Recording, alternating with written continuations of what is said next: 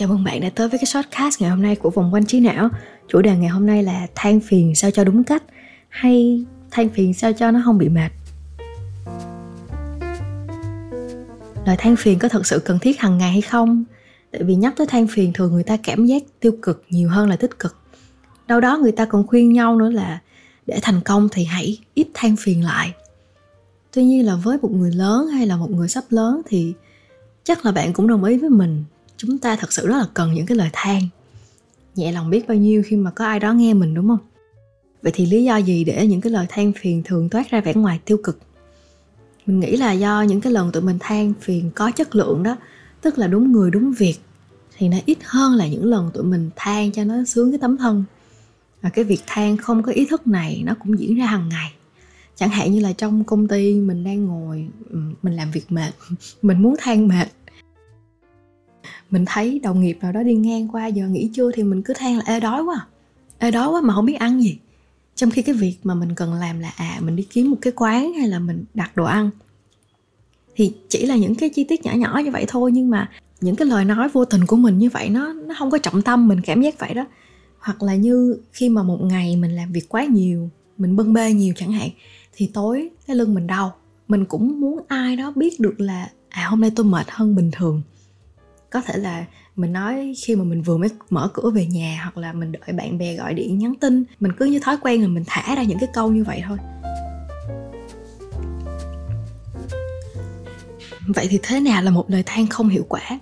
Theo như mình đúc kết được thì cái dấu hiệu của những lần than không hiệu quả đó là khi mình nói ra rã xong thì mình cũng thấy sướng, thân chút xíu, sướng miệng chút xíu, có ai đó an ủi mình nhưng mà cái cảm giác nó trôi qua rất là nhanh rồi mình lại quay về với sự trống rỗng. Chẳng hạn như mình nói là mình mệt đó nhưng mà nói xong thì nó đâu có hết mệt đâu. Mình nói là công việc áp lực quá nhưng mà nói xong thì việc nó cũng không có bớt đi. Cái cảm giác thỏa mãn đó nó cứ bắt mình có một cái mưu cầu là được người khác nhìn nhận người khác à, chia sẻ thấy được cái nỗ lực và cái vất vả của mình. Dấu hiệu thứ hai là khi ai đó thể hiện cái thái độ hơi bất mãn với lời nói của mình tức là thay vì họ kêu mình nghỉ ngơi đi, uống nước đi, thì bây giờ họ cảm thấy cái tần suất nghe những cái lời nói tiêu cực quá nhiều từ bạn. Họ đang thể hiện là à tôi đang bị làm phiền. Thì thường là những cái lời nói như vậy nó không có dễ nghe, nó hơi bị dội. Nhưng mà cũng nhờ những cái người như vậy thì mình mới tỉnh táo lại được. Vậy thì đào sâu hơn chút xíu, từ đâu mà bọn mình đã biến cái lời than vốn dĩ là một cái công cụ rất tốt để giải tỏa cảm xúc, mà bây giờ nó trở thành một cái công cụ làm phiền cảm xúc như vậy? Nãy mình có nói tới cái việc là à mình nói chuyện không có tự chủ. Nhưng mà cái việc này tuy nó đáng trách đó nhưng nó cũng có một cái góc nhìn đáng thông cảm một chút xíu. Chẳng hạn như nam cao hồi xưa có nói là khi mà mình đau chân thì mình chỉ thấy cái chân đau của mình thôi. Rất là khó để mình phân tán cái sự tập trung của mình với những cái câu chuyện buồn vui của người khác. Thì đúng là khi mình phải thốt ra một cái lời kêu ca đó, tức là trong người mình, trong cuộc sống của mình đang có vấn đề thật, mình đang gặp khó khăn thật nhưng mà nó cũng chỉ nên được thông cảm một ít thôi ban đầu thôi. Tại vì thực tế là cuộc sống này ai mà không gặp vấn đề.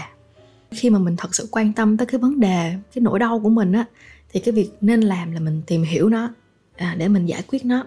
Sau khi mình cho nó một vài cái lời than để giải tỏa cảm xúc nhất thời ok. Nhưng mà cái trọng tâm nhiều hơn là làm sao để mình đối diện một cách trực tiếp với nó mà không bị phụ thuộc vào cái cảm xúc và lời nói an ủi của người khác khi mình đau chân thì mình không thể kiểm soát cảm xúc tốt. Vậy nên lúc mình bình tĩnh đó là cái lúc mà mình phải chuẩn bị cho những cái chuyện không hay, phải chuẩn bị cho cái lời than của mình. Và nói chuẩn bị nghe hơi nặng thôi chứ cái cách để mà than không mệt nó nó cũng đơn giản lắm. Đầu tiên mình muốn nói với bạn là than nó cũng có kiểu này kiểu kia đó nha, nó có tên gọi đó. Thường chẳng có ai để ý để đi tìm hiểu mấy cái này đâu, cho tới khi mình thật sự muốn cải thiện cái lời nói của mình thì mình đi search và nó hiện ra. Thì có hai kiểu than thứ nhất là than để giải tỏa cảm xúc. Tiếng anh nó gọi là expressive complaining, tức là khi mà bạn gặp một cái trường hợp bất mãn, chẳng hạn như là cúp điện quá lâu, hay là đau mỏi người, hay là tự nhiên hôm nay nó mệt người hơn bình thường, thì những việc đó bạn không hẳn là cần người khác giúp đỡ, cho nên là chỉ cần than ra để cái cảm xúc nó nó được vơi đi thôi. Thứ hai là than phiền để tìm cách giải quyết tiếng anh nó là instrumental complaining đây là cái thuật ngữ dành cho cái ngành dịch vụ. Nhưng mình cũng có thể áp dụng hàng ngày được. Mình muốn kể câu chuyện với ai đó có liên quan, hoặc là ai đó mà mình cảm thấy tin tưởng trong cái lĩnh vực này. Và để mình xin một cái lời khuyên, xin một cái sự giúp đỡ, hoặc là chỉ đơn giản là cái người đó nghe thì mình cảm thấy yên tâm hơn thôi. Thì chân thành nha, là mình đã luôn than phiền theo cái cách một nhiều hơn là cách hai. Lý do là vì thứ nhất cái cách này nó thuận với nhiều thứ hơn. Nó thuận với bản năng nó thuận với cảm xúc. Nó dễ thốt ra mà mình không cần phải suy nghĩ. Ờ, những cái rắc rối của nó có thể là nhỏ thôi và mình chỉ cần ai đó công nhận cái vất vả của mình là được. Cái thứ hai đó là là hầu hết chúng ta đều không biết cái sự tồn tại của cách than phiền thứ hai đúng không? À, cho nên là khi mình đang rối mình cũng không có biết được ai là cái người mà mình nên kể câu chuyện này. Ai là người mình cần phải xin cái lời khuyên cho nên thay vì mình nói là à tôi có chuyện buồn và tôi muốn bạn có thể nghe chút, thì mình thường bắt đầu cái lời than với cái chuyện là, ê, hôm nay tao thấy hơi mệt, hoặc là, ê, dạo này có cái chuyện này nó kỳ lắm. Đó, thường là những cái lời than của mình nó không xuất phát từ một cái sự chuẩn bị, một cái cuộc hẹn nhất định. Ở đây mình cũng muốn bày tỏ là thực sự chúng ta cần cả hai cái kiểu than này trong đời. Không có cái nào vượt hơn cái nào mà không có cái nào phải bị tiêu trừ cả tuy là cái kiểu than để giải tạo cảm xúc, nó lại dễ dẫn đến việc mất kiểm soát thái độ hơn. Nhưng mà để dẫn tới cái việc đó thì nó là do mình kiểm soát chưa tốt. Chứ mỗi kiểu than nó đều phục vụ cho những cái nhu cầu khác nhau cả. Nhiều khi mình đuối thiệt mọi người. Mọi người cũng vậy mà, làm cả ngày hay là những cái hy sinh thầm lặng của mình không có ai biết á, thì mình chỉ có thở dài một tiếng thôi, hay là mình la lên trời ơi, tức quá nó cũng là một cách để cho mình bình tĩnh lại để mình tự xoa dịu tinh thần của mình. Ok bây giờ mình biết là than phiền có kiểu này kiểu nọ rồi. Nhưng mà mình làm cái gì với nó đây? Mình làm sao để cái lời than của mình nó nhẹ nhõm và duyên dáng hơn? Thì mình nghĩ chỉ dựa vào một cái nguyên tắc cơ bản. À, đúng người đúng việc đúng thời điểm. Đúng người đúng việc trước đi ha. Rõ ràng là câu chuyện nào nó cũng có một cái đối tượng nghe nhất định bài hát, một bộ phim, một cái tác phẩm văn học cũng vậy. Thì cuộc sống của mình cũng thế thôi. Nhiều khi có những người mình nói câu chuyện gia đình thì hợp hơn, có những người mình chia sẻ sự nghiệp, tình cảm thì hợp hơn. Nếu mà để ý thì khi mà mình tiếp xúc với những người khác nhau, mình cũng đang bộc lộ những cái tính cách khác nhau. Là không phải là mình bị đa nhân cách đâu, mà là tất cả đều là mình trong những cái phiên bản khác nhau thôi.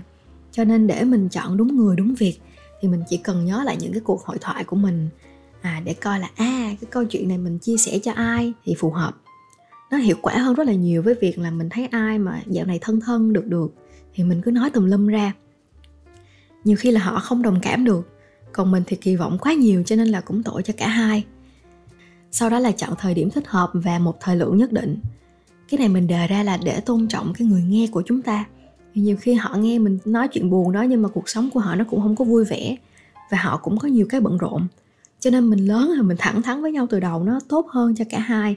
Có thể là mình hẹn họ một cái buổi hẹn nho nhỏ online offline hay đi nhậu. Nhưng mà tốt hơn là mình thấy nên thông báo cho họ biết luôn là à bữa đó đi nhậu nha nhưng mà tao có chuyện buồn tao muốn kể ráng nghe chút xíu. Thì mình thấy cái việc đúng người đúng việc đúng thời điểm đó là một cái cơm bồn hoàn hảo cho một cái cuộc nói chuyện xịn sò. Tại vì cả mình và cả người nghe đều được chuẩn bị tâm lý. À, và khi mà họ nghe mình nói là à có câu chuyện buồn nha, thì họ cũng hiểu là chắc phải có câu chuyện gì đó nghiêm túc. Thì nó mới nói chuyện với mình như vậy, và hay quá, tới bây giờ mà nó vẫn tin tưởng để nói cho mình nghe thì thật sự là quý. Mà mình cũng gặp những cái trường hợp khác, không phải là mình hẹn họ ra liền được đâu, mà nhiều khi trong một cái cuộc cà phê tự nhiên mình nhớ ra câu chuyện buồn mà mình muốn kể. Mà mình thấy chuyện này thường lắm nha, hầu hết là trong những cái cuộc cà phê thân tình đâu đó nó sẽ có khoảng 30, 40 hay là 50 phần trăm cái câu chuyện là để ai đó kể về cái quá khứ nó nó hơi tuổi thân nó hơi buồn của mình.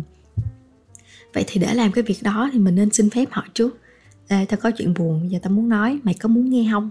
Nghe vậy nó dễ thương và nó nhẹ nhõm ngay từ đầu mặc dù cũng là cái lời than đó.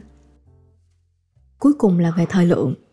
Thời lượng rất quan trọng để giữ cho cái người nói họ được tỉnh táo và không xa đà vào những câu chuyện tiêu cực trong thâm tâm mình thường là mình tính khoảng 10 phút. À tôi chỉ ráng than trong 10 phút thôi nha. Còn lại, cái cuộc nói chuyện là những cái chuyện khác của người khác nữa chứ. Và biết đâu những cái câu chuyện mới nó giúp cho mình đánh lạc hướng cái nỗi đau, cho mình thêm những cái giải pháp mới thì sao?